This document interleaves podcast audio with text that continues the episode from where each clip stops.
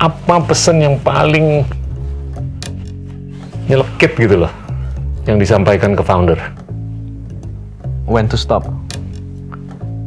and start over. Itu nggak mudah loh. Seperti ada this paradigm of time yang di kita itu seperti gue udah invest lima tahun hidup gue di sini. I cannot stop now. Uh, mungkin itu bagian juga dari uh, cultural context yang kita miliki gitu. Ada this uh, paradigma berpikir yang salah di mana harus uh, pensiun dini juga sering banget denger gituan gitu ya. Uh, umur 40 harus uh, istilah lebih santai kerjanya. Inilah Endgame.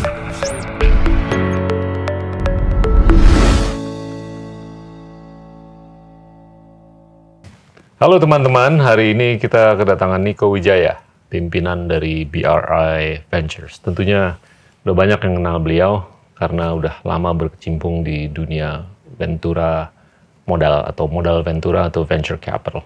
Nick, terima kasih bisa datang. Thank you Mas Gita for your time. Am I like the first VC you have? Atau udah ada sebelumnya? Iya, tapi kita udah banyak ngobrol sama anak-anak atau perusahaan yang didukung oleh beberapa Startups, ya? VC. Iya, startups gitu. So this this will be a new one. Thank you. A pioneer atau pioneering effort gitu. Thank you for your time, Pak. Tapi cerita nih mengenai apa ya jalan hidup Anda dari kecil lahir di Jakarta terus Hmm. bisa nyangkut di VC itu gimana sih? Nyangkut di VC. Um, so I met this uh, girl. Uh, I mean seriously, the uh, uh, couple of weeks ago. Uh, so she learned uh, big data analysis katanya. Big datanya tuh dari feng shui dan dari garis tangan dan yang lain. Dan I Wow. start to believe in in that kind of uh, stuff, right? Terus dia Okay. bilang, your hand tangan kanan kalau laki katanya has so, so many liku-liku gitu kan ya kan. So I guess it represents how I ended up di satu di uh, you know, CVC milik BUMN juga gitu ya. Because it wasn't a smooth ride for me, right? Um, ending up in VC perhaps has anything, you know, everything to do with my uh, uh, upbringing. I was a, I was a dreamer, right? Perhaps Suka you know, I mimpi, still am, berhayal gitu. menghayal gitu, and then Mau jadi romantis. apa dulu waktu kecil? Astronaut, Oke. because I was really into, you know, um, UFO and stuff. Dan of course, you know, when you see those uh, atau read those uh, uh, stories about journey of Marco Polo misalnya, journey of Columbus dan yang lain, it was kind of uh, to me, it's like a movie playing every time I read Yeah. those stuffs, right? Betul. Dan jadi waktu saya di US, gitu, kebetulan saya lulus tahun 2000, gitu. Oke. Harrison Di- lulus di. Oregon. Dari Oregon ya, dari Oke. Oregon. Harrison Corvallis. Corvallis ya. Cor- Corvallis itu uh, pendu apa kota yang isinya hanya pelajar gitu dan uh, Tapi only- indah, tapi indah. Alamnya. You been there? Iya. Pernah ya ya. ya. Oregon, Washington tuh bagus banget. Mount Bachelor Iya. ada di sana dan iya. So anyway, um, and I was like very interested in the story of Lewis and Clark di sana. You know, the pioneer that you know yang yang yang yang explore the Pacific Northwest. Um, dan tahun 2000 hari itu tuh mungkin the beginning of the dot com bust mungkin. So I decided to uh, to move and pack to the Bay Area. Iya. Maret 2000. Ya. Dan lihat di sana ada Berlumuran darah tuh semua. berlumuran darah semua dan it was it was like I was like standing in the in the middle of the ruins of the dot coms. Iya. But one interesting things that I observe waktu di sana adalah, you know, all these founders, entrepreneurs, mereka nggak keluar dari Silicon Valley. Iya. They disperse, right? Yeah. They set up new camps. Iya. Um, the investors set up new shops. Jadi Kayak kita- federalisme. jadi federalisme, konfederasi, konfederasi gitu kan. Eh, muncullah si X-nya Al- apa Alta Vista, Netscape, they they, they gather together, eh, terus bikin something something like ya, eh, Yahoo or Google atau Google hari itu mungkin. Terus kita lihat banyak banget. PayPal juga ya? PayPal, the PayPal mafia Iya disperse di, Oh. di tahun-tahun segitu gitu kan ya kan. um, and trying to explore a new frontier yang Yeah. namanya yang you know later on kita katakan sebagai Web 2. Betul. Ya kan Facebook started 2002, uh, Twitter 2004. Terus kita lihat si eBay itu mungkin reach uh, their critical mass uh, post.com bust. Ya. Uh, then it was a very interesting time for me to to observe. And I was in my early 20s, and of course I was like gazing with you know uh, pandangan yang nggak percaya gitu ada dunia seperti ini, gitu kan. So I I try to uh, I try to get in, I try to get in as apa aja. Yang penting ada di Silicon Valley gitu. So when my peers mungkin ketika itu um, lulus jadi uh, uh, apa join consulting arms atau join uh, something like ABB engineering atau apa atau something like uh, traditional banks like Bank of America, Wells Fargo. I Yeah, you're looking at one. Oh, you- I was a traditional banker tahun 2000. no, but you in, you know in your time it was it was different, right? It was Yeah. different. So Beda ini banget beda banget lah. Percakapannya beda banget. Iya. Beda banget. And uh, I still remember uh, when I moved to the Bay Area, I didn't have expectation seperti mau jadi mau jadi nggak even analis bahkan hari itu. I just wanna get in, you know. I just wanna be in the in the you know in the middle of Yeah. everything. So I I so I did a lot of menial jobs. Menial jobs dalam arti mulai dari data entry, troubleshooting, pokoknya anything yang bisa di sana aja gitu kan. ya kan. And I was uh, I was 24, 23, 24. Uh, masuk sana aja ngelihat culture-nya gitu lebih compare dari you know what I'm getting out of you know out of Yeah. this job right uh, whether I want to build a career hari itu juga enggak sih jadi lebih kepada you know I, I really want to be here gitu I really want to be uh, You wanna be with the band. Kayak kalau kita ngeliat band yang kita idolain ya, gue nggak peduli deh. Iya. Jadi rodis kayak, Iya. yang nyiapin minuman kayak, yang ngerjain sound check atau apa. Yang penting gue bisa deket sama penyanyi yang gue idolain. so I'm a groupie yeah Iya. yeah I'm a, I'm a big fan of a, uh startup I'm like I'm big big fan of uh, hari itu Steve Jobs. Kita kita Iya. lihat the the the apa his his return to Apple Iya. 97 gitu kan. and it was like glorified into a into a TV uh, TV TV apa? Uh, t- uh, movie for TV ya hari itu ya. Judulnya uh, The Pirates of Silicon Valley. Iya. Itu tahun 97 kalau nggak salah and betul. I, I saw that seperti yang oh Dia wow Bill Gates di awal mulanya kayak di gimana awal mulanya, dan segalanya itu. yes oh you saw that too right? Oh, it's classic. with with Noah Wiley. Betul. Noah Wiley. Dan uh, there's a lot of um, uh, documentary untuk si .com ini juga Iya. gitu hari itu kalau nggak salah ada ada ada e uh, uh, e-gov or apalah hari itu Iya. banyak dokumenter yang keluar. So um, so I was apa tuh istilahnya enchanted Iya. by that world. So yeah, um, I think my last job di sana itu was uh, was was content writer for Palo Alto Software. Jadi ada satu perusahaan yang bikin business plan templates gitu ya, uh, where you can uh, crunching in numbers dan keluar projections. But I was there just to uh, daydream, nulis business plan seperti pura-pura dari apaan gitu kan ya. So I was I was really good in in in in, in creating decks seperti apa. Dari Tapi sana. waktu itu ada nggak sih pemikiran kalau lu nggak ngerti coding itu menjadi kendala gitu loh? Nggak ada kan? Itu nggak jadi mental block ya begitu-gitu? I did study a bit about Uh-huh. coding, gitu. meskipun susah banget because tadi kita sempat ngobrol juga my I think my left brain nggak nggak bisa jalan gitu. Jadi nggak terlalu ngerti logiknya juga kalau yang udah You're, advance. you're being modest. Ah, terus? Uh, but I know there's a role for me in this uh, new world hari itu, which is uh, kind of telling the, the the the narrative of it. You know. Jadi kalau nonton Last Samurai itu, I was probably the the that that old English writer yang nulis tentang the battle gitu kan ya.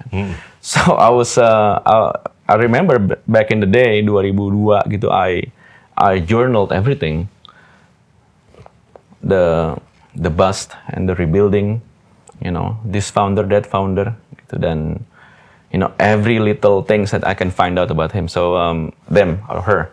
Tapi um, So jadi apa ya? Jadi sangat ini banget sih. Um, Menarik. gue ngelihat ya role-nya tuh multiple gitu. Ada yang of course the the kita bilang the the shaman mungkin yang bikin ramuannya gitu, the coding gitu kan ya kan. ada ada ada chieftain-nya gitu di mana the chieftain ini mungkin yang led the battle Ya. dan yang lain. So I think my my role was like the the oracle, the the the, the journeyman atau the apalah gitu yang yang bisa one day bawa cerita ini ke atas gitu kan. Ini, ini nyambung dengan apa yang Anda pelajari nggak sih di college? Antropologi? Of course ada tentunya. Iya kita, kan? kita belajar oral traditions juga di Oh. sana kan, stories from uh, Betul. uh, generations to generations Iya. di pass down. Dan setelah itu bagaimana mengubah sebuah tradisi oral menjadi uh, writings gitu kan. Iya.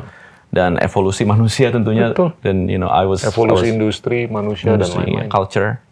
Uh, I was really into that too. Uh, Hmm. Like I said, uh, mungkin sebelumnya I was apa ya? Um, I'm a helpless romantic. Mempelajari sesuatu harus ada romantisa romantisasinya gitu. Iya. Kalau enggak, enggak enggak masuk gitu kan ya. kan. Romantisasinya uh, hari itu adalah, you know, I'll, I'll you know, I'm I'm one, I'm one of the first guys dari Indonesia mungkin yang pernah ada di sana gitu. Iya. Ya kan? Um, iya sih, ada hubungannya banget tentunya. Because the the ability to tell to tell the the the narrative, right? Iya. The the side of it. Dan kalau kita lihat sekarang, tentunya um, most of the companies yang exciting, they have the ang- that angle, that story angle. Betul. Whether they're build, they are creating impact atau they are building uh, something for the future. Iya. Um, so everything is connected. Dan I think one of the key advantage juga mempelajari liberal arts adalah you know you you, you know how to connect the dots, right? Iya. Meskipun dotsnya kadang nggak berhubungan, and you kind of create that imaginary bridge that you have in your head, try to connect one thing to another and then becoming something. I- In, in your view, perusahaan-perusahaan yang gede sekarang, tuh banyak yang udah melewati beberapa episode yang kental dengan krisis kan. Tahun 2000, ya kita lihat aja lah. Amazon ngelewatin, Apple ngelewatin. Tapi Apple juga ngelewatin krisis sebelumnya kan. Iya. Nah itu itu mungkin it speaks for resiliensi perusahaan-perusahaan itu kan. Tapi ada juga yang pasca 2000 kan, yang dimulai. Apakah itu Twitter kayak Google kayaknya shortly before 2000 kan didirikan, Iya kan? Around 2000, Atau thereabout lah ya, about 2001, 2002. 2001, 2002. Twitter, Facebook itu kan pasca 2000. Krisis yang kita lihat akhir-akhir ini, it's nothing lah compared to 2000 lah. In terms of koreksinya. Iya kan? Apakah untuk masa depan perusahaan-perusahaan yang bisa atau berhasil melewati krisis di tahun 2000 itu akan lebih bisa berkesinambungan dibanding mereka-mereka yang mungkin baru didirikan pasca 2000 atau nggak nggak se, nggak se straightforward itu mungkin In a sense, menurut saya iya. Um, everything that happened uh, after the crisis pasti akan menjadi lebih baik, Iya. gitu kan? Kalau kita lihat, uh, not only the the dot com bust of 2000, tapi 2008 sendiri ketika Iya. global financial financial crisis Iya. uh, juga gave birth, right, to Iya. um, to companies like Airbnb, betul companies like uh, Iya, uh, Uber. Uber ya. Dan market corrections itu always terjadi di every cycle. Hmm. Um, this is the next cycle yang harusnya mungkin kalau kita perhatikan cycle yang seharusnya terkoreksi 2019. 2019 itu sudah banyak angin loh untuk berbicara mengenai ini gitu ya. This overvaluation of of many companies in the US. Then 2020 happened. Hmm, 2020 it was like a very unique time in our lifetime. ya Uh, unique time period di mana kita dealing with a unknown virus, Ya. a unknown future. Uh, setelah itu kita lihat uh, dunia semakin reliant uh, uh, into a lifestyle yang lebih teknologi. Iya. Kita lihat kalau kita perhatikan di tahun 2020 tuh hampir semua saham teknologi itu naik, Zoom. Uh, terus kita lihat lagi ada apalagi Netflix hari itu juga ya kan. Halo dok, Zoom, Semua. Kalau di. Indonesia kita lihat mungkin belum ada kali hari itu ya. Tapi uh, ASEAN kita lihat ada uh, Sea Teledoc, Limited, sorry. right? Ya. Sea Limited was rose just 2020 alone uh, almost 900% betul. the stocks. Dan terus kita lihat juga um, all the uh, companies yang masih private itu di Amerika aja deh kita bicara nggak usah di Indonesia. Oke, oke. Uh, kayak Nikola Motors pernah dengar gak sih mas waktu itu ya kan? Iya. Itu uh, they raised 3.3 billion in in 2021 gitu kan. Um, dan setelah itu kita tahu, unfortunately ternyata Nikola Motors itu ternyata scam, gitu Scam. kan. Hidrogen pula. Iya banyak hari itu. Terus kita lihat ada startup edutech di India, Vedantu namanya juga naik sempat gitu kan. Valuasinya um, dari kalau nggak salah 600 million to 2 billion uh, in just several months. Ya. Jadi kita hari itu dealing with a with with unknown future yang kita pikir this new normal uh, itu akan uh, permanently you know life as in 2020 di rumah gitu kan. Pakai drone ke mana-mana gitu. Dan uh, ternyata enggak gitu kan ternyata dari sana kita lihat this this this apa this companies uh, mengalami koreksi setelah uh, kalau Netflix kita bicara terjadi banyak kompetisi Betul. di OTT kan. Setelah itu ada Disney, ada ada HBO dan yang lain Apple, sebagainya. Amazon. Iya. Dan Zoom juga terkoreksi banget hari ini. Terkoreksi hampir 80% sahamnya. Um, dan kita lihat juga uh, the subscriptions yang dimiliki oleh Netflix turun 2 juta do- uh, 2 juta pe- pe- pengguna di tahun ini prediksinya gitu kan. Jadi kita lihat uh, memang terjadilah kemarin this as- saya nggak bilang slide sih tapi lebih kepada this apa um, this fringe of event di 2020 mereka meledak dan sekarang terkoreksi. Ditambah dengan Ukraine Russia yang membuat dan inflasi juga gitu kan ya kan inflasi dan dan interest rate. Dan kalau kita lihat juga kalau ini saya kan di modal Ventura ya. Kalau kita perhatikan tahun 2020 dan 2021 itu terjadi uh, global gitu ya. In a, in year period itu terjadi uh, hampir 1.600 deals globally. Jadi setiap kuartal itu mencetak 150 unicorns gitu. Selama setahun. Jadi ini ini lumayan anu kan karena salah satunya juga disebabkan karena uh, we have historically uh, one of the lowest interest rates cuma 3,1 persen kalau nggak salah ya. Iya. Jadi banyak fund yang akhirnya mencari exotic funds seperti ventures Betul. gitu dan ini yang membuat akhirnya juga um, inilah uh, this bubble and we we live in a post pandemic world yang sama sekali basically this is our worst case scenario Halo teman-teman, terima kasih sudah menjadi teman setia Endgame. Cek rilis terbaru dari Future Narrators Merchandise Collection dan dukung terus misi kami untuk mencari ide-ide terbaik dari narator-narator keren lainnya. Link pemesanan ada di deskripsi. Now back to the show.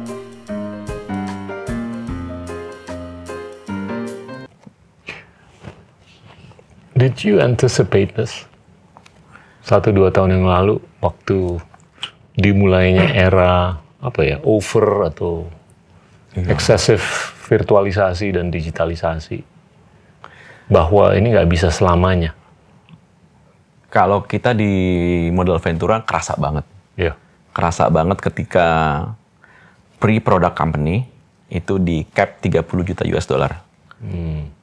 Hari itu Y Combinator yang pertama kali melakukan itu. Terus uh, kita lihat banyak sekali, um, uh, you know, all these seed investors yang juga memvaluasi uh, uh, apa portfolionya itu di awal-awal, bahkan uh, mungkin bukan hanya pre-product tapi baru idea gitu. Iya. Itu udah Agak-agak overinflated udah- ya. udah banget di sana. Um, kita di, di of course as a corporate BUMN nggak bisa juga ngelakuin itu, gitu kan. Jadi kita ngerasa karena dan sebelumnya di you know di Telkom kita ngerasa banyak ketinggalan juga sih uh, chasing o- o- over those deals gitu kan yang kita nggak bisa masuk. Jadi di sana itu kita ngerasa that uh, mungkin lebih dulu kali kita ngerasanya because I was like in Telkom for Yeah. uh, apa for uh, several years since 2015 kan. So I thought uh, since we cannot get into this this specific deals yang yang yang pre-products yang ini yang mahal banget, kita pikir this will this correction will happen eventually. Ya. Ya kan? Dan kalau kita bicara cycle, the cycle will be closing to uh, 10 years itu di 2020. Dan 2019 just a year before the the first cycle of Indonesia startup uh, investment uh, uh, in, apa ecosystem. Jadi kita pikir 2019 mungkin kejadian 2020 mungkin ada uh, heavy dampaknya di sana. Ternyata enggak kan. Ternyata is a is a bull market lagi gitu.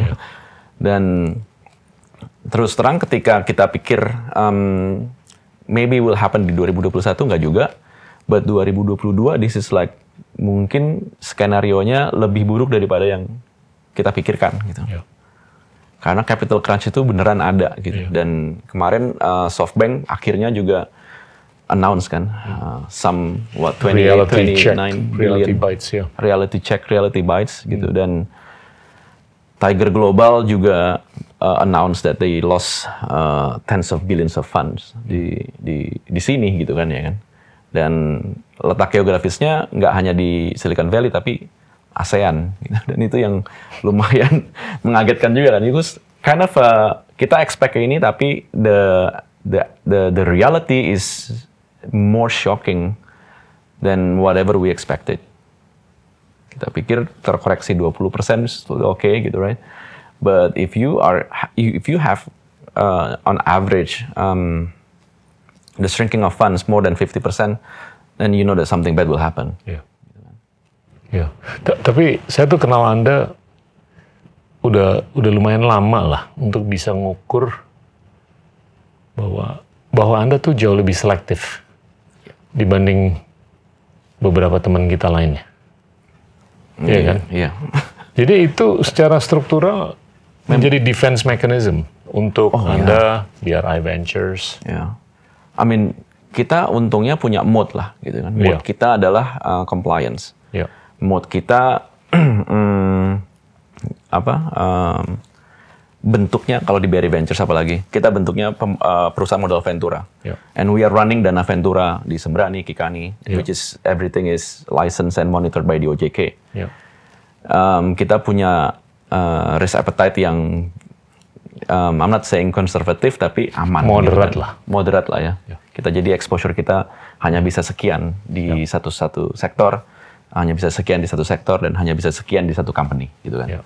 Nah ini mungkin mm, yang suka dilupakan gitu Ya. kalau misalnya kita bicara uh, traditional venture capital because they are betting on opportunity kan lebih Hmm. Betul. daripada resiko. Sedangkan kalau di uh, corporate kita selalu ditanya resikonya apa gitu. Dan resikonya itu um, ya lumayan ini juga gitu kan karena uh, karena this is uh, apa involving state owned gitu. Jadi harus dapat di sesuai dengan due proses yang baik gitu Betul. semuanya Dipertanggungjawabkan. bertanggung jawabkan. Kita nggak mungkin nulis cek, misalnya ketemu sama founder terus in the next half hour kita nulis cek tuh nggak mungkin. Dan the, the, the, the proses itu pasti akan lebih lama gitu dan akan melewati due diligence yang lumayan panjang yang biasanya mungkin di 3-4 bulan. The only way we can compensate the speed uh, to be able to compete with the uh, the other guys. Jadi kita ngerjainnya paralel semuanya. Ya kan? Kita ngerjain kadang tuh kita ngerjain 6 deal sekaligus gitu.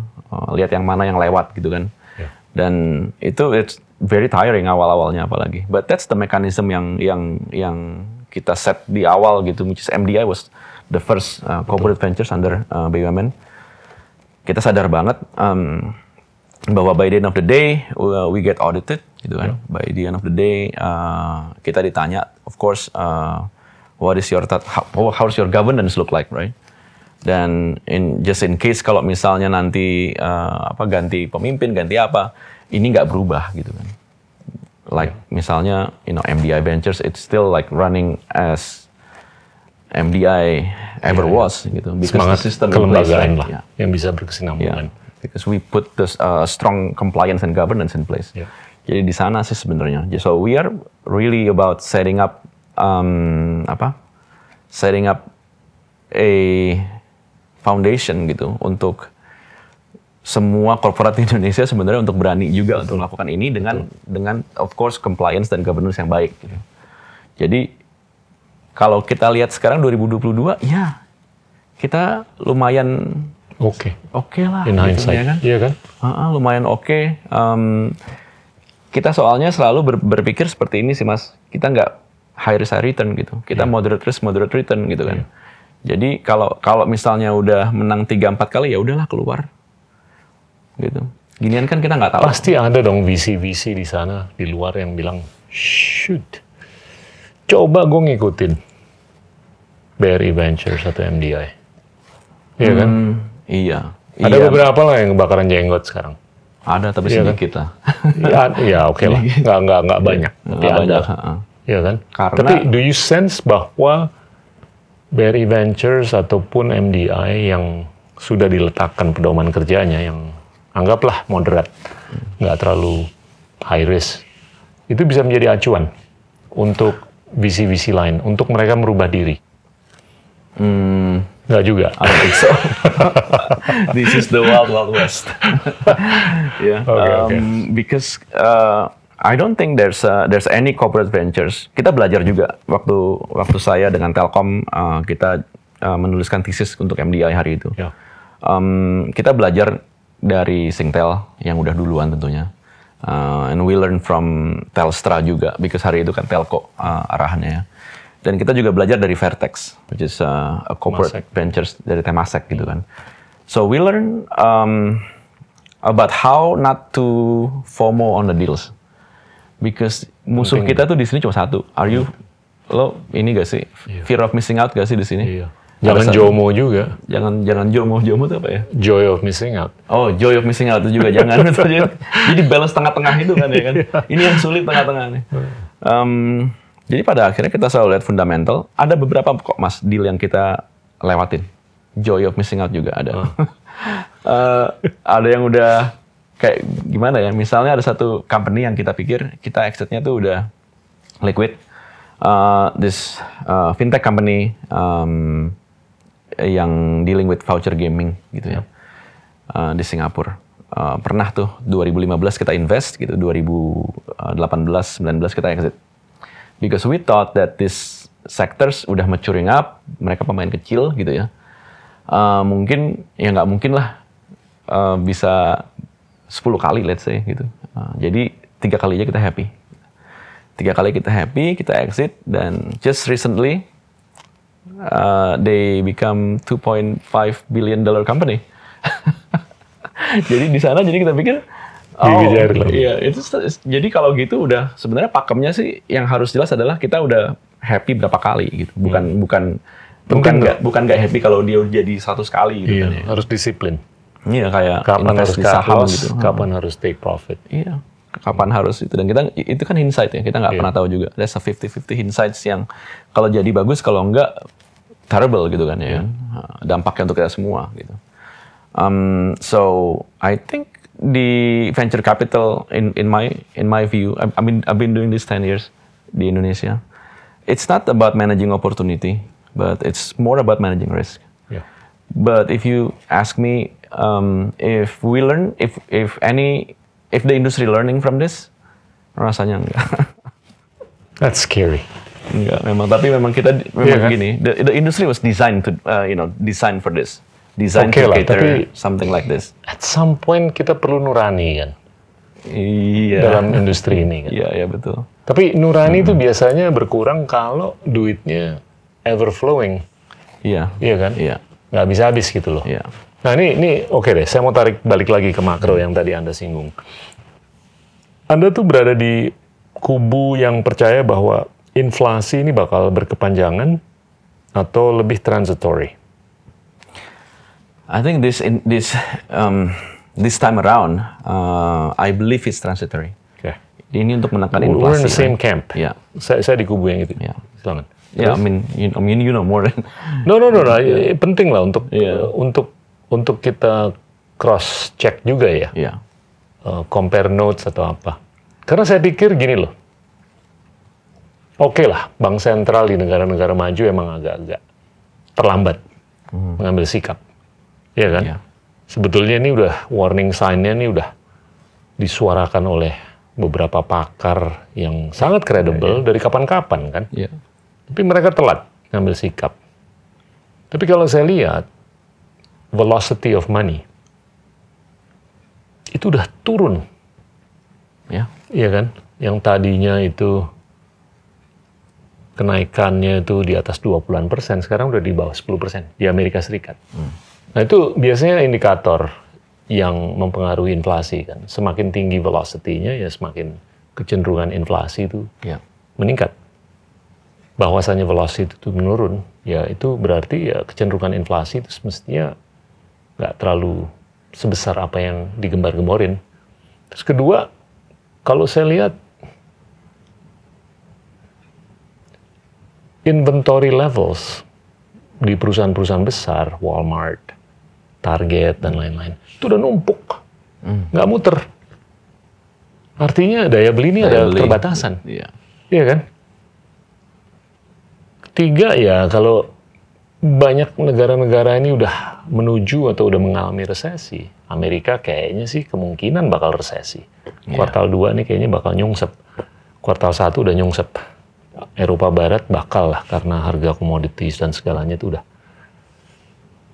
Ya kalau harganya udah nggak Was it 9% right? Kalau nggak salah UK ya. UK 9%, Amerika 8-9%. Tapi orang kalau udah nggak mampu beli barang ya nggak bakal beli kan. Iya. Ya, I hope dan, dan har- fueled by the war, Betul, obviously too, right? betul. Itu juga membuat ini berkepanjangan. Uh, what's what's your take on this? Dua tahun, setahun? Mengenai perang atau mengenai apa? The Inflasi. inflation, yes. Kalau inflasi saya ngelihat justru 6 sampai 12 bulan. Karena saya ngelihat kalau inventory itu udah nggak muter lagi, ya nggak mungkin lah mereka terus-menerus naikin harga. Dan ini kan sebetulnya kenaikan harga bukan karena suku bunga tok, lebih karena disrupsi pasok. pangan, kan. betul. Apakah itu pasok Logistics. komoditas, yaitu gandum, jagung, dan lain-lain, atau pasok dari Tiongkok Iya. yang zero COVID. Tapi kalau kita lihat perkembangan terakhir di Shanghai dan lain-lain, kayaknya sih cukup encouraging. Iya, udah mulai buka ya lockdownnya Betul. ya. Ya, Jadinya ya, saya nggak terlalu berpikir ini bakal bertahun-tahun. so buy Mm-mm. sekarang kita. Iya, jadi inflation rate, ya saya nggak ngomong gitu ya, tapi kalau ngomong mengenai inflasi tok, masa sih sampai bertahun-tahun kayaknya sih 6 sampai 12 bulan ke depan. Oh, so too, ya. Gitu. Iya. Ya, untuk kepentingan kita juga Iya, ya. betul. Karena kasihan juga kalau negara-negara maju itu resesi ya, mereka kebutuhan untuk komoditasnya juga mau nggak mau harus direkalibrasi ke bawah. Iya. Dan itu akan membuahkan skenario harga komoditas juga nggak akan berkepanjangan, bertengger di atas terus, ya kan? Agree. Nggak tahu. Eh, ya, I follow you on this. Hah? I follow you on this. dan dan saya ngelihat kalau itu anggaplah kejadian, ya pasti bank sentral akan balik ke mode yang sebelumnya untuk mereka meng mengcreate atau membuahkan likuiditas seperti yang dilakukan sebelum-sebelumnya. Yes. Nah itu akan bagus untuk VC, bagus untuk capital market, bagus untuk apa? Ya, kita lihat juga ini kok. Pertama kali juga nih, Mas, eh, our eh, startup ketemu dengan capital markets, right? Hmm. Ini baru mulai nih, gitu. Dan kalau kita lihat Ada beberapa kan udah ada beberapa udah. terjadi kristalisasi nilai dan segalanya. Iya. Heeh. Dan kita juga nggak nyangka yang pertama itu, the pioneer, itu bisa meraup, you know, more than betul. sekian gitu kan ya kan? Betul. Itu yang hari itu mungkin kalau kita prediksi saya. hati-hati sekali nggak nyebut nama. Ya. Nama. Tapi kalau kita lihat the, the the capital markets of Indonesia sudah siap sekali untuk tech stocks gitu kan. Betul. Sebenarnya hari itu ya. Um, dan um, saya sering banget ditanyakan mengenai siapa lagi yang akan IPO gitu kan. Dan ada alokasi gak buat gue gitu. Dan meskipun barangnya juga kita nggak pernah invest, tapi the capital markets think that we VC invest in everything gitu kan. So something yang juga menjadi catatan juga that our uh, our unicorns for the first time ketemu dengan capital markets. Something yang alien to them, Betul. something yang unexpected juga gitu Betul. for them. Um, so if the inflation can be like you said tadi 6-12 bulan then hopefully the market recovers, it will be a better future for the unicorns to uh, uh, to be uh, apa uh, uh, on the IDX. Betul. Gitu kan? Amin. Itu dia. Amin. Amin, amin betul. tapi tapi gini loh Nick, itu kalau kita lihat rasio pasar modal terhadap PDB, rasio perbankan terhadap PDB, rasio uang beredar terhadap PDB, tiga-tiganya ini masih di bawah 50 persen Hmm. untuk Indonesia ya. Jadinya nggak seindah seperti yang kita lihat di Singapura, nggak seindah seperti yang kita lihat di Malaysia, di mana di Singapura Malaysia tuh rasio perbankan dan pasar modal terhadap PDB-nya masing-masing itu di atas 100%. Jadinya oke, ini udah kelihatan cukup robust kan. Hmm. Interseksi antara yang ada di koridor visi ke pasar modal. Tapi kalau rasio pasar modalnya terhadap PDB itu masih kecil sekali. Ada keterbatasannya Iya. yang struktural kan. Nah ini liquidity-nya ini harus di-create Iya. ya nyambung dengan apa yang saya suarakan lah beberapa kali. Ya duitnya nih, M2-nya atau uang beredarnya harus ditingkatkan itu masih di Iya, bawah 50 iya. persen Iya betul. dari PDB. Singapura, negara-negara maju itu 125 sampai 250 persen. Hmm. Kita agak-agak ketinggalan, Oh iya. Yes. iya kan? True, true. Saya, saya sih bukan menyayangkan, tapi berpikir kalau itu bisa disikapi untuk uang beredarnya lebih meningkat, everybody benefits. VC, PE, pasar modal, masyarakat luas. Orang-orang di pelosok tuh akan sangat punya akses ke modal yang berarti. Bukan ece-ece ya, tapi berarti. Iya. Dan itu bisa ditempel dengan ide-ide yang brilian sehingga ya dunia VC, dunia PE, dunia pasar modal itu jauh lebih robust. Ada clearer path to exit. Yes. Betul. Yang liquid. Betul. Gitu ya. Itu dia. Itu kan yang ditunggu selama ini. Iya. Ya, What's, selama what's what what do you think could be done other know. than just talking about it? I'm not I'm not I'm not in the capital markets first of all. Itu itu yang kita uh, juga baru pelajari Mas gitu. So I think the capital markets is the fourth dimension untuk kita semua untuk kita belajar ya di sana. But I agree with you gitu. Um, there's not much liquidity di sana juga gitu ya. But kalau kita lihat Nasdaq yang heavy on tech juga hari ini they were down like almost 50% too. There's not much liquidity in Nasdaq uh, right now gitu kan. Um, kita lihat ini once nanti everything is is you know rising from the ashes all over again kita harusnya akan melihat um, a stronger inilah a stronger companies yang akan melantai di bursa. Pasti. because we learn right? We learn dan kalau dulu kita lihat you know perusahaan digedein dulu di private. Iya. ya kan? Terus kita bom nanti di pasar modal gitu. Uh, ternyata mungkin ada formula lain di mana kita mungkin gedeinnya di sana gitu kan ya kan Uh, tech companies gede di sana gitu gede di IDX Uh, atau gede di you know, any pasar modal di, di di di dunia gitu because we see something like this yang mungkin only happen in the in the in the bull market Iya. is I, it's it's gonna it's gonna take a while Iya. sampai itu terjadi lagi. Kita lihat juga di uh, kemarin uh, Airbnb juga kan. Uh, IPO sukses terus setelah itu di bear market seperti ini mereka you know gone like maybe 20%. Um, Which is nothing Iya. relative to the declines Yes. yang kita lihat di perusahaan-perusahaan lain. ya. Dan ini loh, saya justru ngelihat perusahaan yang survive di tahun 2000, bahkan tahun 2008, itu bukan resilient aja. Bisa dibilang antifragil. Kalau resilient itu kan dia ditonjok survive ya. Kalau antifragil tuh ditonjok dia justru nonjok balik atau bahkan bisa lompat gitu loh. Newton law ya. Iya. Dan dan ini ujian loh. Iya. Kalau mereka bisa lewat, Iya. yang sekarang ini Ya. tahun 2008, tahun 2000, wah itu pasca tahun 2022 tuh Iya. gila tuh mereka. Anti fragil banget. This is a, a very good lesson untuk kita semua sih. Iya. This is our first crisis. Iya. Um, most of the investors my age nggak pernah lihat ini, right? In their lifetime nggak pernah gitu. Uh, actually by you know like doing it, right? Um, dan saya bicara juga sama banyak beberapa kolega juga di luar gitu kan dan this is something that we have to uh, uh, apa uh, mikirin bareng gitu. Hmm. But tapi kalau dari saya sih jelas you cannot like repeat the mistakes of you know justifying all these valuations in the beginning. Tuh. Jangan ngajarin si founder ini jadi snake oil salesman lah gitu, ya kan. Tapi bring something yang more meaningful partnership to the table. Itu dia.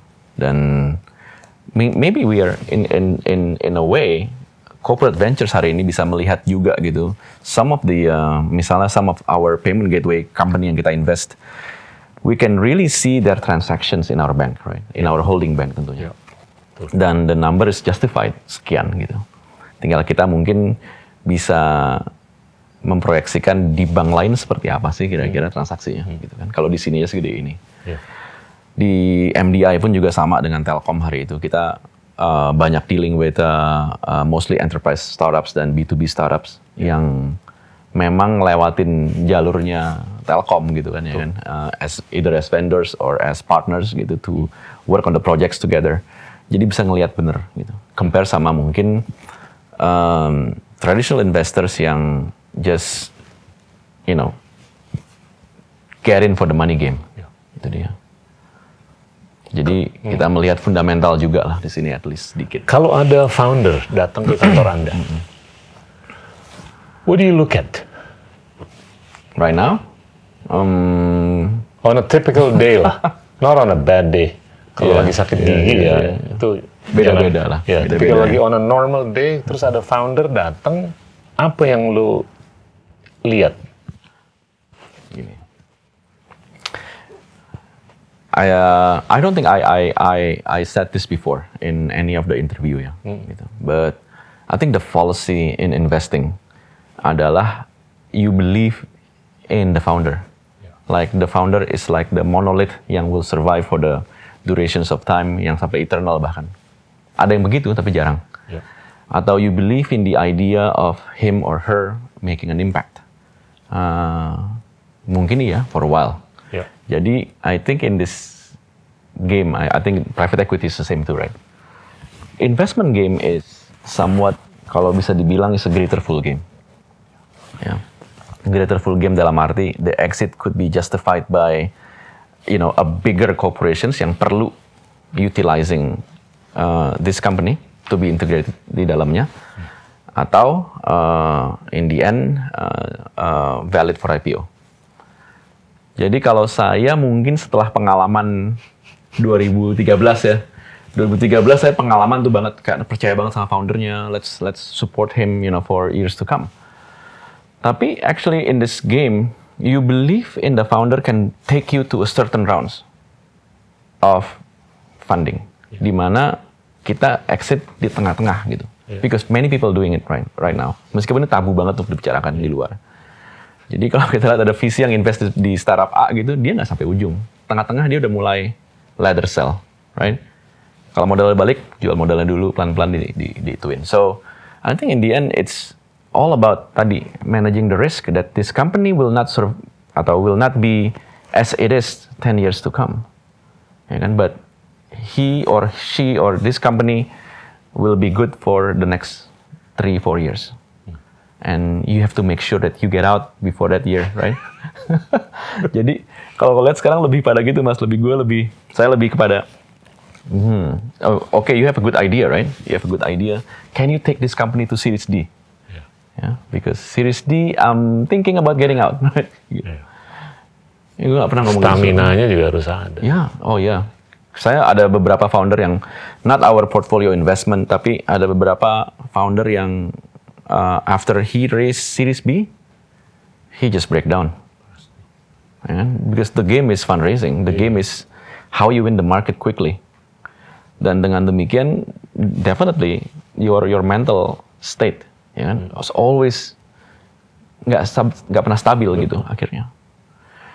Um, Banyak loh yang nggak oh, banyak, banyak, nggak kuat. Bahkan mengunderestimate Iya. bahwa fundraising is a full-time job. It is. it's a full time. Fundraising is a full time job, you know, growing your company is a full time job, right? So Iya. you you Dan you- nggak bisa dua-duanya. nggak bisa dua-duanya, but again, Yang you, you satu try to suruh ngecap, right? yang satu suruh eksekusi. Iya Yeah. kan? It's tough. Iya. Jadi nggak semua orang bisa lah. Jadi ini, Pak founder startup saya nggak pernah bisa gitu kan. Um, dan- Tapi kalau dia udah sampai D, E, wah ini mah udah proven nih. Ini orang udah nyanyi Iya. dari panggung kecil sampai panggung gede. Oke deh, gue bawa ke GBK deh. Dia kayaknya udah pantas nih. Iya kan? Dan Nah, set of team. iya, itu datang. begitu dia Ya. nyanyi di GBK, baru kita jualan tiket. Iya kan? It's like a label. Iya, exitnya Label kita di situ. label exit di sana Enak. itu dia. Eh, That's that's uh, uh, yang I think banyak banget visi yang yang yang saya lihat gitu ya. Yang saya lihat um, fund-nya itu collapse banyak banget di awal-awal 2015 16 because they believe in the idea gitu. Dan in the end they work for the startups. Maksudnya they work for the startup itu bagus gitu, tapi iya. they they they work on something that they don't understand Iya. because all these VCs they are mostly money people gitu kan. Ketika mereka ngerjain satu startup misalnya food review atau apa gitu, it is something it's not their cup of tea. Ya kan? And they try to read something how to grow the company. But in the end it's apa ya? It's a hopeless case. Betul. gitu. Dan alokasi modal tuh beda loh dengan eksekusi. Beda banget. Beda banget. Beda, because the untuk startup kan kita bicara runway Iya. dan runway itu setahun itu it's like eternity for the startups, right? Betul. Because they have to compete with um, again, you know, the barrier of entry yang mungkin mudah dilakukan oleh oleh orang Iya. lain dan dengan company satu lagi yang memiliki funding lebih besar gitu. It's, all about you know how big your funding is Iya. to win these competitions. Ternyata kan masyarakat kita di Indonesia kalau kita lihat gitu ya, itu kan juga nggak brand loyal, ya kan? Dikasih insentif sedikit Sangat pindah price elastic, gitu, ya, sangat betul. banget gitu. Ternyata um, whatever that we do to educate this uh, market gitu ya, ketika workout orang lain masuk dengan you know, let me burn you know more than these guys, right? Lihat gimana. Dan it happened too already. Nick, you, you've been known as being very candid with founders. Makasih, kan? oh ya. What, what would have been the most candid moment Oh. yang Anda sampaikan ke founder bahwa dia kayaknya salah parkir atau kurang cocok atau apa? Apa pesan yang paling nyelekit gitu loh yang disampaikan ke founder? when to stop and start over. Itu nggak mudah loh, Iya. ya kan? Um, And it's okay to start over kan? It's okay Intinya. to. uh, Ya. It's okay. Di Silicon Valley, di India, kita lihat banyak founder yang udah di seri C aja masih bisa start over kok. Gitu. Di kita nggak gitu. Seperti ada this paradigm of time yang di kita itu seperti gue udah invest lima tahun hidup gue di sini. I cannot stop now, Yeah. right? Sedangkan kalau kita lihat hampir di, you know, we, we see Elon Musk starting over many times, right? Like time itu uh, dimensinya beda dengan apa yang kita perceive di, di sini gitu kan ya kan. Di sana dia nggak pernah tua gitu. di sini kita ngerasa 30-an aja udah tua gitu kan. Uh, mungkin itu bagian juga dari uh, cultural context yang kita miliki gitu. Ya. Di mana kita uh, diajarkan untuk um, Santun.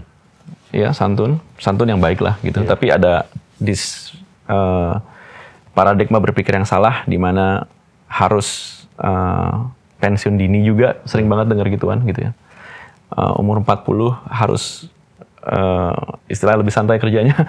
ya kan? Jadi ber- berpikir seperti seperti apa ya? Seperti um, it's like very very similar to agricultural way of thinking gitu menuai terus gitu me- eh, menabuh terus menuai you know something like that um, ini yang yang maybe not working in this uh, uh, industry gitu Dan and many times kalau saya bilang yang candid gitu ke yang deket gitu, nggak mungkin yang nggak terlalu kenal gitu kan. Ya. Dan yang deket itu biasanya sakit hati. Dan sakit hatinya setelah itu nggak mau ngomong lagi gitu kan. Ya kan? Jadi kalau ketemu nggak pernah ngomongin bisnisnya gitu. Ditanya, so how's your business? Bagus kok gitu. Ya kan? Um, and we know, um, Ada sense of denial gitu ya. iya akhirnya. Oke. Dan dan you know creating that bubble akhirnya gitu. Maybe I I caused that bubble in the first place, uh, but you know I I I start over many times. Kan? Iya. part of uh, you know being in BRI Ventures is to to start over uh, membuktikan tesis baru gitu Iya. inclusion Betul. right Uh, dan itu harus didukung oleh bank yang seperti BRI tentunya yang memiliki um, apa fokus kepada UMKM Iya. Dan you know I think that's something yang yang kita harus terus tes diri kita gitu meskipun kita sukses atau kita gagal gitu ya Um, because otherwise we stop thinking and we perish Iya. setelah itu? Ki- Kita ngobrol mengenai inklusi deh. Kita kan tadi udah sempat ngobrol nih. Antara inklusi dengan equality. Itu gimana sih rumusannya? Karena kalau saya lihat ya, ini 500 tahun yang lalu, negara yang paling kaya di dunia itu dua kali lebih kaya daripada negara paling miskin. 200 tahun yang lalu, negara paling kaya di dunia itu lima kali lebih kaya daripada yang paling miskin. Hari ini, negara yang paling kaya itu 300 kali lebih kaya daripada negara paling miskin. Padahal dalam 500 tahun terakhir, ini duit kan udah ngalir, Ya. Udah lebih banyak. Bisa dibilang inklusivitas itu meningkat. Tapi kok nggak menjamin berkurangnya kesenjangan? Ya. You you work atau you are attached to the largest bank in the country yang semestinya komit untuk bukan hanya inklusi tapi juga untuk menurunkan kesenjangan. Ya. Nah itu gimana sih? Nyantolnya itu gimana tuh dari inklusi ke equality? I see that gini the the, the it's it's facing in into uh, into the next generation sekarang yang lebih uh, tidak hanya mungkin gini awalnya the revolution of fintech right Ya. itu kita bicara pinjol kita bicara uh, BNPL uh, consumer and both uh, productive lending gitu ya. productive lending is okay right Ya. But consumer lending is tough Waduh. kalau kita lihat Ngeri, ngeri. Ya, kita lihat uh, consumer lending untuk uh, inklusi yang mengalami yang memiliki kesenjangan yang jauh, Iya. tentunya tidak akan uh, you know upgrade their livelihood, right? But quite recently ini juga thanks to the uh, to the global event tahun lalu, tahun 2020 gitu ya, that we are aware. Uh, I think the next generation are aware that they will be poorer Yep. than the generation the the previous generations gitu. Dan kalau kita lihat sekarang nggak hanya BNPL aja yang berkembang, tetapi wealth juga berkembang. Unfortunately 2022 all those you know money yang invested tentunya lagi nosedive sekarang. But that understanding itu udah mulai ada sejak uh, fintech juga mulai berlomba untuk uh, memberikan edukasi kan. Untuk investment, uh, untuk uh, yang benar ya, bukan bukan yang influencer influencer saham gitu, bukan. Tapi ada beberapa menurut saya yang platform yang mengajarkan yang baik itu ada. Uh, platform yang mengajarkan uh, literasi keuangan uh, dalam arti you know you have to invest Yep. right you have to uh, you have to be able to understand the charts you have to be able to avoid uh, uh, outside influence yang membuat lo you know you invested in this Yeah. stocks and or, or that stocks gitu. Dan mm, maybe not my generation definitely. Um, but I guess uh, dengan adanya kripto dan yang lain pun juga itu juga membawa kita untuk literasi keuangan lebih tinggi loh pak. Kita lihat kita tahu sendiri lah angkanya kripto investor di Indonesia gitu kan. Retail investor sudah melebihi uh, traditional uh, stock uh, in- retail investors gitu kan di sana kita mulai aware dan mungkin 2022 di Spanish market uh, will teach them more you know about uh, about this. Betul. Hmm, nggak mudah dibohongin gitu, nggak mudah untuk terjebak di dalam sebuah uh, apa sebuah skema. Gitu ya itu kan yang yang sangat disayangkan ya sebenarnya dari dari revolusi fintech ini ya. Ya. banyak uh, oknum yang memanfaatkan uh, hype-nya gitu. Dan akhirnya uh, menguntungkan diri sendiri gitu. Ya. Itu yang iya sih sebenarnya Demi di luar dari kita uh, we are we are such a um, apa heavy on consumerism Ya. as society Tergantung apa yang dikonsumsi. Kalau yang dikonsumsi vitamin sih oke aja. Tapi kalau yang dikonsumsi bukan vitamin yang buatan-buatan gitu kan iya iya lucu nanti jadinya. iya Iya kan? setuju setuju setuju Tapi kalau menurut saya kunci untuk bisa nyambung dari inklusi ke penurunan kesenjangan itu pendidikan, ya. Literasi tadi bilang, pendidikan. Ya kalau dia dikasih duit, tapi dia nggak ada kebijaksanaan di dirinya untuk menggunakan duit itu. Untuk hal-hal yang bijak lah atau mulia, ya makin bego dia, iya terus makin nyungsep. Nah itu yang menyebabkan kesenjangan, ya kan? Jadinya ini kita harus hati-hati. Kalau ngomong mengenai inklusi itu ya itu harus ditempel dengan penyuluhan, pendidikan, mentoring dan segalanya supaya dia juga paham bahwa ini harus bijaksana gitu loh penggunaannya. especially money is the root of all evil Betul, betul, iya kan betul. Ya, itu dia Nah, Ya.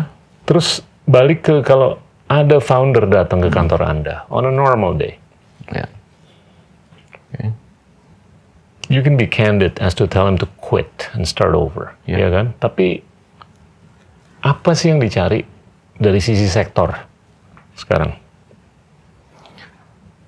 itu dia di Kalau ada empat orang, ya empat-empatnya ini keren banget lah, ya kan? Tapi sektornya beda. ya Which one would you choose? unfortunately uh, venture capital investment kita berbicara tidak hanya fundamental gitu ya. kita berbicara momentum Siap, because that's the only way we can get exits siap. dan nggak banyak nih sebenarnya masyarakat kita yang mengerti juga what is modal ventura gitu ya. Modal ventura satu kita nggak bisa narik dividen because we are minority investors dan kita nggak bisa menjadi majority investors because we cannot be too exposed to the risk, right? Jadi the way we make money is when the value of the company is up, meaning that you know more funding datang ke sana. More funding datang ke sana itu of course dengan momentum sektor yang sedang terjadi. Siap. Dan ini biasanya connected nih all around the world, right? Um, when we talk about agricultural uh, tech di Indonesia, we can see the agri the same agri-tech that happened in India, the same agri-tech that happened in Brazil, misalnya. Yep.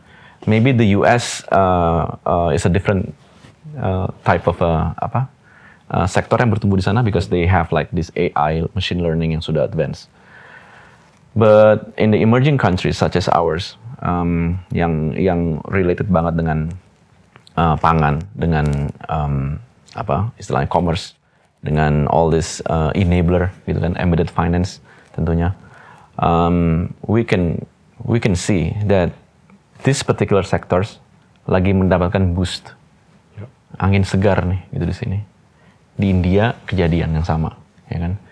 Cina mungkin dulu sempat kejadian yang sama tapi udah enggak. Uh, so we have comparables di sana. Yep.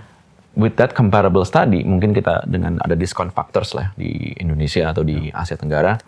Those discount factors itu kalau dihitung kita masih untung. Gitu. So it doesn't Iya. really about the the quality, not only the quality of the founder, not only the how good the fundamental is, but without the momentum, then this company will likely be um, steady growth company Iya. type of company, ya kan? Uh, nggak akan hilang, tapi we can never harvest from it. Iya. When we can never harvest for it, by the end of our fund year, kita harus write off. Iya. Ya, it- dan that's that's the case, right? ya kan dan write off itu bukan berarti perusahaannya hilang enggak, tapi hilang di kita, catatan kita. Eh, mungkin setelah itu mungkin kita carikan bentuk yang lain, mungkin merger, ya kan, mungkin konsolidasi dengan yang lain. Em, kita selalu carikan jalan sih untuk eh, bagaimana uh, this, because sometimes you you can have uh, um, hyper growth in the beginning dan setelah itu you know plateau pelan-pelan. Dan you know it, it, it, it's it's normal too gitu. Dan setelah itu mungkin bisa dipikirkan you know how can we you know how can we make something out of it right and kita tanya founder do you want to make something out of it atau you want to run this business till the day you die Ya. jawabannya adalah tentu ya of course I, I'm, you know I want I I, I want exit gitu. Um, dan many in many cases zaman saya di MDI hari itu we we we harvest the most um, out of maybe any corporate VC Ya. di Indonesia gitu ya. Um, we have at least 11 trade sales di sana. Dan lucunya ini trade sales yang terjadi Dalam berapa lama? um, in five years. In five years tuh 11 trade sales, dua IPO. Complete exit. Uh, complete exits. Complete exits through M&A. Ya. Jadi ada misalnya this huge, I'm not saying uh, Yeah, siapa namanya, huge conglomerate company di South Africa misalnya, lagi mencari footprint on fintech di ASEAN. So we have that particular company di Singapura gitu. So we sell to this guy, right? Just to kadang-kadang just Menarik. ticket to play, ya kan? Karena orang-orang luar ini ngelihat ASEAN itu kan masih yang um, market yang sangat baru gitu ya, nggak ngerti juga gitu. Dan ASEAN sendiri nggak semuanya sama gitu. Indonesia market dan dan Thailand market, Thai market itu beda sekali. Vietnam market is entirely different thing. Kita bicara Malaysia is different thing, right? Yeah. Filipina apalagi. Mm, so it's a very quite promising juga sebenarnya untuk trade exit seperti itu. Gitu. Iya. Tapi nggak seseksi IPO tentunya. Betul. gitu kan? So um, we um, kadang-kadang kita cari jalan juga kok buat mereka Ya. untuk itu. So maybe we can we can somewhat you know consolidate this into a bigger company atau kita jual ke perusahaan yang lebih besar Ya. um, and still make money. Oke, Anda Anda mention ASEAN.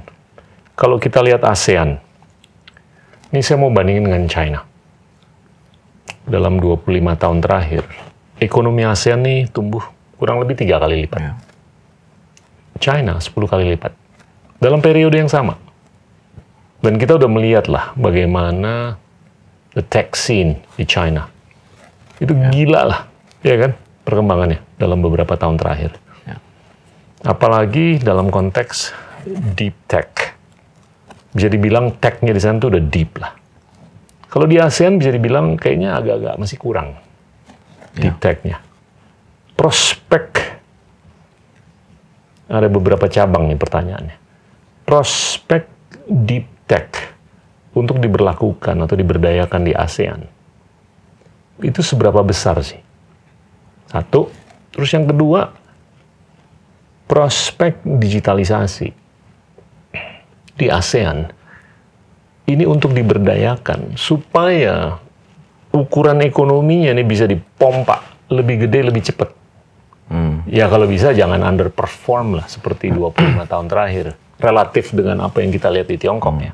Tiga kali lipat naik dalam dua- 25 tahun, tapi China dalam 25 tahun 10 kali lipat GDP-nya. It's massive difference. Ya.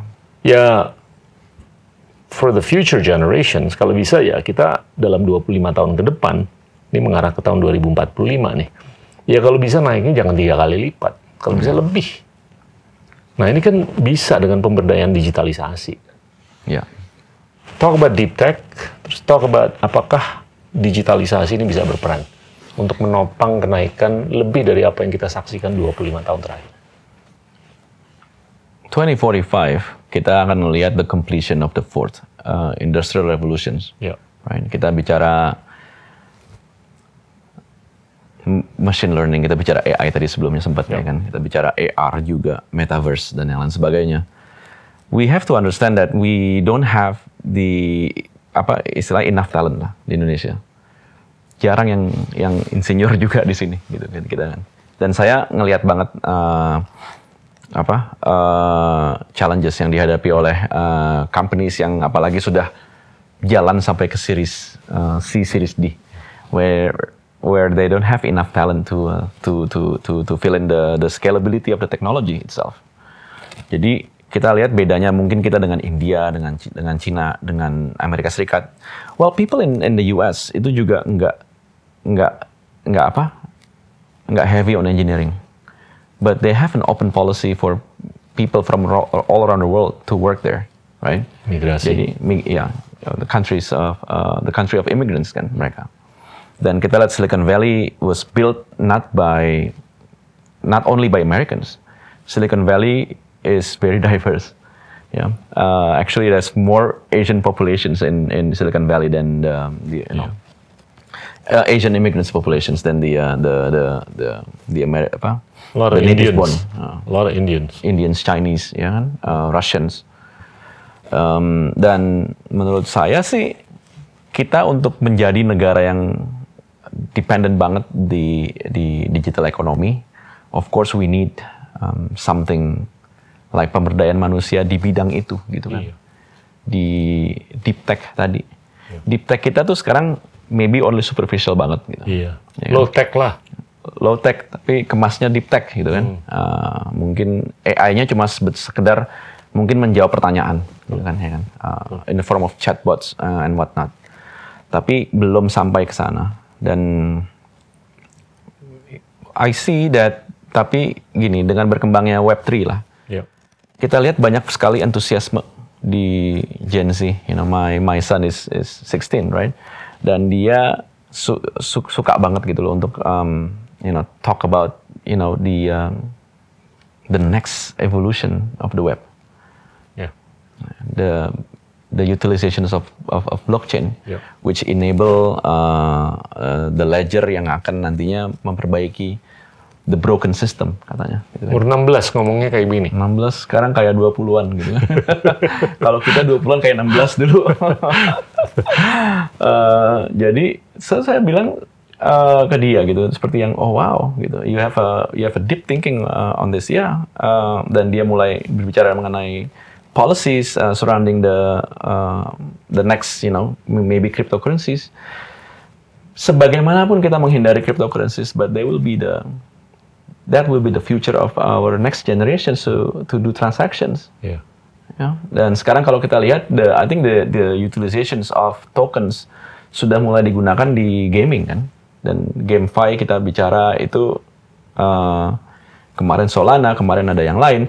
Dan that's something yang menurut saya pribadi sih akan terus ada dan akan terus kalau misalnya bukan certain coins misalnya atau certain tokens, it will be another tokens that replace it, right? A better tokens Yeah. that will uh, ini. So I think we as a society kita selalu lompat kan. Hmm. Ya kan? Maybe we will skip this part. Hmm. The deep tech as in as in as in as in AI dan machine learning. Let let Yeah. I don't know. Let uh, the Americans uh, do it gitu kan because um, they have already the the the apa tuh istilahnya the basic ingredients to uh, to catapult this.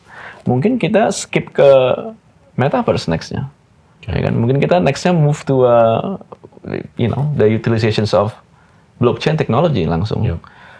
Um, itu sih menurut saya my two cents on it. I'm I'm not really ini apa um, uh, pessimistic juga gitu Yeah. uh, of Indonesia. I know that that Indonesia has pro, ap- apa has has been good to me Iya. uh, for the past 10 years gitu. Uh, to me to be able to thrive in this career bayangin gitu Yeah. kan. I mean venture capital is not some career that you have 10 years ago.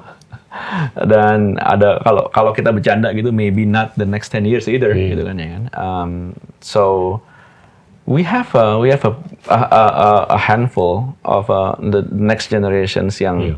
yang lebih uh, sensitif Iya. you know, to this technology usage dan yang lain sebagainya. Um, the next generations will have less screen time than Yeah. us. I hope so. Katanya udah sih mulai harusnya. I hope Kita so. aja nih yang lebih addicted to this, right? Berapa lama ngeliat HP sehari? Oh, kalau saya kerja, mas. Nah, I, I, I, work through the phones. ya kan, like 9 jam? So, ya 9 jam ada, but I, I use mostly like to uh, to to to in, in my working groups like Oke. my working groups. But in in social media itu sedikit sih sebenarnya, Oke. lebih, lebih sedikit. Saya satu setengah sampai dua setengah jam. Saya batasi. Sehari oh ya. Iya. But you do on your laptop, no? I don't have a laptop. Oh wow. I haven't had it for, oops, I shouldn't be saying this, tapi udah lebih dari 20 tahun saya nggak pakai laptop. Oh wow. Hmm, You are a renaissance man. iya. Yeah. Saya mendingan baca buku daripada ngeliat sosmed. Right. Terus kalau bikin PowerPoint, saya paling pakai bolpen atau pensil di kertas terus saya kasih sama kolega saya dia yang bikin. Yeah. Gitu. You still need to do like decks. You don't have to, right? Kalau kasih webinar atau apa kan Oh, harus kasih presentasi gitu. Tapi ya, ya I try to minimize my time. That's good. Karena itu agak-agak nggak tahu ya, pusing aja kalau ngelihat terlalu lama gitu. Oh iya, iya saya juga udah yang, mulai. di, yang disajikan oleh sosmed atau apa gitu. Oh ya, that's poison, man. gitu kan. Gitu. Parah. Tapi tapi implisit dalam pernyataan-pernyataan Anda itu adalah talent is everything, ya kan? Kita mau bicara mengenai deep tech, kita mau bicara mengenai pemberdayaan digitalisasi untuk kita bisa tumbuh lebih cepat, lebih banyak daripada apa yang kita lihatlah 25 tahun sebelum ini. Pertanyaan saya, apakah kita harus lebih menunjukkan keterbukaan mengenai talent sourcing? I Apakah so. cukup untuk kita memberdayakan teman-teman dari BINUS, ITB, UI, UGM, ITS, teman-teman di Malang, Jogja, dan lain-lain? I think it's it's gini, it's it's both uh, policies, right? Di- kita harus, of course, we have to to to apa? To upgrade the quality of the uh, the the training or the session or whatnot. Yep. But on the other hand, kalau kita lihat startup gitu, kita lihat startup. Well, we we have few unicorns now di Indonesia, so we have uh, apa tuh istilah case studies, right? On the on the talent uh, movement dari mereka nih.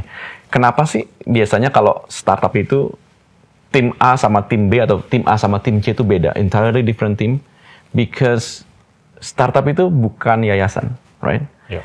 They don't have time to to train. Jadi makanya mereka dikompensate dengan ESOP. And I know some of the uh, the guys yang you know the founding team of this, founding team of that, they ended up with a lot of money, right? After they were replaced atau they were digantikan gitu kan. And they they are aware that their their their time di sana juga bukan selamanya gitu. series A ke series C biasanya tuh kontras banget. Series B mungkin masih bisa dilakukan gitu ya. But this this founding team of a, uh, startup, they're not the scaling team of this this same startup, right? Betul. They have to move to another like early stage startups untuk mereka mulai.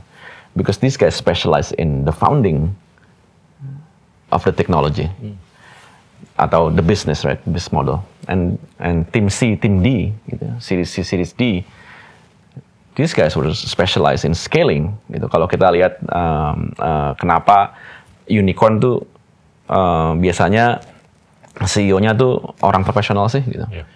Ya, because when they reach that scale, itu kan mereka harus acting as in corporations gitu, Betul. with maybe not sim- not the same agility, tapi there's some portion of agility di sana masih ya kan. But Iya, kalau di sana policy-nya aja sudah demikian, I don't think we can we can catch up with the rest of the world kalau kita masih memiliki closed door loop uh, on talents gitu. Um, I know it's not apa tuh istilahnya tidak enak didengar gitu, but at this point we need to catch up. And and playing catch up is really hard, right? Very Rest of the world. Singapura aja nggak nggak ada nggak ada talent untuk beginian. Makanya dia harus sangat terbuka. Dan itu pun masih sulit Iya. untuk mengundang talent ke sana. Udah datengin orang dari Indonesia, Malaysia, China, India, Bangladesh, dan lain-lain. Itu pun juga masih kurang. Ya. Apakah Indonesia harus melakukan hal-hal seperti itu? Saya ngelihat beginian terjadi naturally. Ya. Iya. Um, kita lihat di Bali Iya, sekarang there's a lot of people, Iya. foreign people, betul. yang diberikan visa, Iya, which is uh, I think that's very welcoming iya. to work for That's a breath of fresh air. yeah six months, Hmm. work of uh, a year gitu ya, uh, granted visa, and most of these guys kemarin sempat ketemu gitu. Um, they're from Russia, ada yang dari Ukraine, you know, you, dan mereka di sana berteman gitu lucunya gitu kan. Um, and they're working on the blockchain projects, the blockchain projects yang um, apa, yang mungkin bisa diimplementasikan not only in Indonesia tapi globally, right? Iya. So that's something yang yang saya lihat uh, beginian terjadi dengan sendirinya gitu. Saya ketemu di Canggu, Hmm. servers gitu ya, begitu ngobrol sambil ngopi gitu dari Jepang ngerjain AI Ya. di Canggu, Iya, iya, ya kan? I mean that's that's a breath of fresh air. iya. Karena kita juga harus terbuka lah bahwa kita masih ada Ya ada gap. kekurangan, ya kan? Dan itu harus diisi oleh siapa pun, kita Ya. sendiri atau dari luar. Ya, Ya. ya. Itu itu saya rasa pesan lah yang perlu disampaikan bahwa kalau kita nggak ada keterbukaan, sulit kita untuk catch up, sulit untuk kita thrive, sulit untuk kita sukses, ya. sulit untuk kita bercahaya lebih daripada yang lain, ya kan? Yes. Apalagi nih, Niko, untuk 2045 dari sisi visi. Saya tuh inget ya, di tahun 90-an tuh saya tuh punya temen yang ada di dunia visi gitu ya.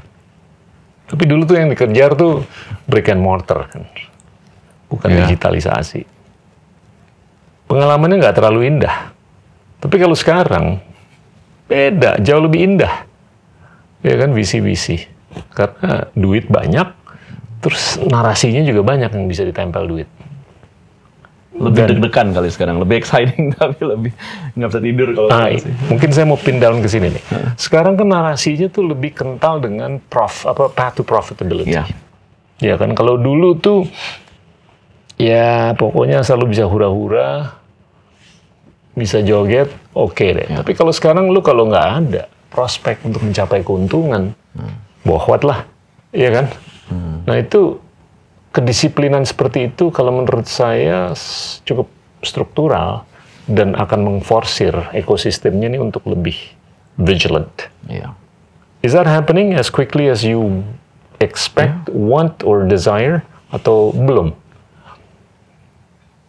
We see some of the guys yang sudah IPO ya kemarin. Iya. Uh, finally they they post uh, closer path to profitability. Yang tadinya mungkin lima tahun sekarang tinggal setahun. Tadinya 10 tahun tinggal dua tahun sekarang. So that's something yang uh, very promising to a lot of us di di private inve- uh, investment seperti VC atau private equity even, right? Um, so jadi kita lihat the market juga expect them to be more accountable, ya, dan dan this is not happening only in Indonesia, Yeah. happening everywhere around the world too, right? Nasdaq too. Sekarang kita kita bicara uh, companies yang got listed di Nasdaq juga ditanyakan, you know, when are you going to reach profits, right? Hmm, di kita pun juga sama. Uh, kita of course nggak nanyain seed company when you gonna reach profit, right? Betul. Tapi um, we count on those metrics yang matter, misalnya, ya kan? Misalnya dulu ngukurnya lewat uh, GMV, kita kan sering banget tuh. Sekarang kita mungkin bicara EBITDA, gitu, ya kan? Jadi turunin sedikit nih sekarang. Uh, take take up rate-nya lebih baik nggak gitu kan? Uh, so there's a lot of uh, metrics that's changed uh, in in in my business dari MAU yang dulu MAU kan seksi banget tuh MAU. Sekarang MAU mungkin nggak relevan lagi gitu in in some sectors ya misalnya. Um, gulu- kayak you know kayak gitu-gituan juga udah mulai lah sekarang di diturunkan sedikit levelnya lebih kepada you know are we gonna see um, any any profit soon right or at least positive EBITDA soon, right? Itu itu penting banget. Karena marketnya kan tadi kita sempat bicara mengenai all these startups yang biasa main di backdoor gitu kan atau atau closed door um, private placement ketemu capital markets nih yang ketemu terus kaget loh kok begini gitu. ini Hmm. apaan sih gitu. kaget. Karena shocking juga kan, Audiensinya ya kan? beda. Au- audiensnya beda gitu. Kalau Iya. kalau VC seneng kan? Kalau at least not not my type of VC tapi you know me as a as a as a VC misalnya ngelihat growth yang spektakuler itu wow wow gitu you know. Don't don't make profit gitu kan ya kan? Let's just grow as much as you can now gitu. Um, tapi ketika mereka bertemu dengan you know this this saya katakan dimensi keempat nih sekarang. Capital markets uh, itu lain lain cerita Tapi oke lah, fast forward puluhan tahun ke depan, saya tuh selalu bicara bahwa suku bunga tuh akan terus menurun secara keseluruhan. Karena duit akan jauh lebih banyak daripada kelas aset yang bisa diinvestasikan. Cost cost of money is only gonna come down. Ya kan? Jadi kalau saya jadi orang yang punya duit, investasi yang lebih masuk akal itu adalah equity story, Ya. bukan fixed income story kan. Ya oke lah mau beli lukisan atau mobil atau tapi itu finite kan, terbatas banget kan. Jadinya equity story itu kayaknya untuk puluhan tahun ke depan kayaknya lebih menarik daripada fixed income. Dan itu justru yang menggarisbawahi kepentingan untuk VC sama PE sama capital markets diperkuat atau bahkan bisa menguat. Iya kan? Is that something you don't agree with or agree, with? I gini, I completely agree with what you said tadi. Um, to me, um, it's time to restart the cycle, Iya. right? It's time to invest in equity now. Iya. Gitu. Kalau stock market kita bicara uh, always ada bottom, gitu kan? Bottomnya belum kelihatan nih, gitu. Atau even crypto uh, Iya. market selalu. If I ask uh, my friend, because I'm in like crypto investment a lot. Nggak tahu kenapa, because I again maybe maybe I romanticize on the Congratulations atau idea. condolences? Condolences mas, waduh parah. But I, Tapi I long term lah. It's, long term, ya. meskipun nggak balik lagi ya. But it's it's an idea of uh, you know romanticizing the the the new currency, uh, the Yeah. new economy gitu to me, and especially when the NFT hari itu masih rame banget gitu kan ya kan.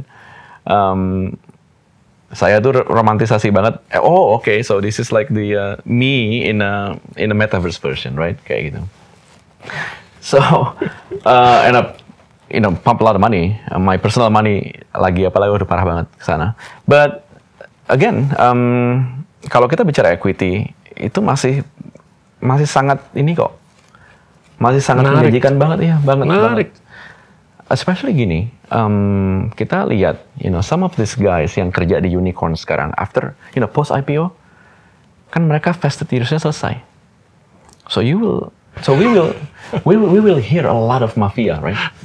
This tech mafia, si G mafia, si ini mafia lagi gitu kan ya kan. So there will be a lot of guys yang memiliki experience tadi, memiliki experience building company, Iya. running companies, Iya. dan not to repeat the mistakes of their Betul. employers gitu. Betul. Dan I've been hearing about this a lot too. Um, not in BRI Ventures only, tapi you know me in um, maybe I'm old enough now untuk uh, orang tahu gue siapa gitu kan ya kan. Lagi makan tuh datang, hey uh, Mas Niko, you know I I used to work in G misalnya, you know, and and I I now building you know this exciting blockchain metaverse company. Yeah, your valuation, cengli lah bos. Yeah. So you know that's a different mindset already. Iya, pengalamannya udah Yeah. membuat dia bijaksana. ya dulu kan oh valuasinya nanti dulu gitu ya agak-agak kayak dikit nih dulu gitu kalau sekarang enggak dan dan my reply to him or her was that that you know I'm I'm really interested in That's very helpful. yeah It, it cuts out the bullshit. It Yeah. cuts out the waste. yes Iya kan? Of Yeah. time. banget banget we will we will hear a lot about these guys dan you know this this figures Yeah, you Yeah. know the next um, you know dekakorn of Indonesia the next you know ini of Indonesia That's that's good. Apalagi gini loh, kalau di equity story itu kan kalau yang saya lihat tuh selama produktivitas ya itu bisa ditingkatkan terus. ya Oke banget. Apalagi kalau pemberdayaan AI ya itu semakin canggih, semakin kental, itu semakin oke kan equity story-nya. Nah ini kalau, sorry, balik ke makro lagi. Kalau kita lihat produktivitas di Indonesia, itu relatif masih rendah Ya. dibanding Singapura. Tapi kalau dibanding Kambodia, kita jauh lebih tinggi lah. Di Indonesia itu 24 ribu dolar per orang per tahun produktivitasnya. Singapura 170 ribu per orang per tahun. 170 ribu dolar. So we've got our work cut out. We have a lot of homework. Ya kan? ya Tapi kalau kita ngambil sikap atau ngambil langkah untuk nopang 24 ribu ini untuk naik menuju 100 ribu, 170 ribu, gila equity story dari apa pun di Indonesia ini gila nih. Iya kan? So, Iya. sky is the limit. Percaya dengan anak muda itu aja. Iya, equity kita equity muda. iya. Itu dia sih. Pertanyaan terakhir, Niko. Pesan-pesan apa lagi nih? Untuk anak-anak muda kayak atau siapa pun di luar mengenai apa yang sudah terjadi, apa yang lagi terjadi, dan apa yang akan terjadi ke depan untuk Indonesia. I'm gonna re-quote you on this too. Um, that uang akan semakin murah. Ya. There will be a lot of capital in. Dan kalau kita lihat sebenarnya the the crunch di funding di Indonesia itu belum terasa. Terasa di later stage ya. Tapi di early stage enggak.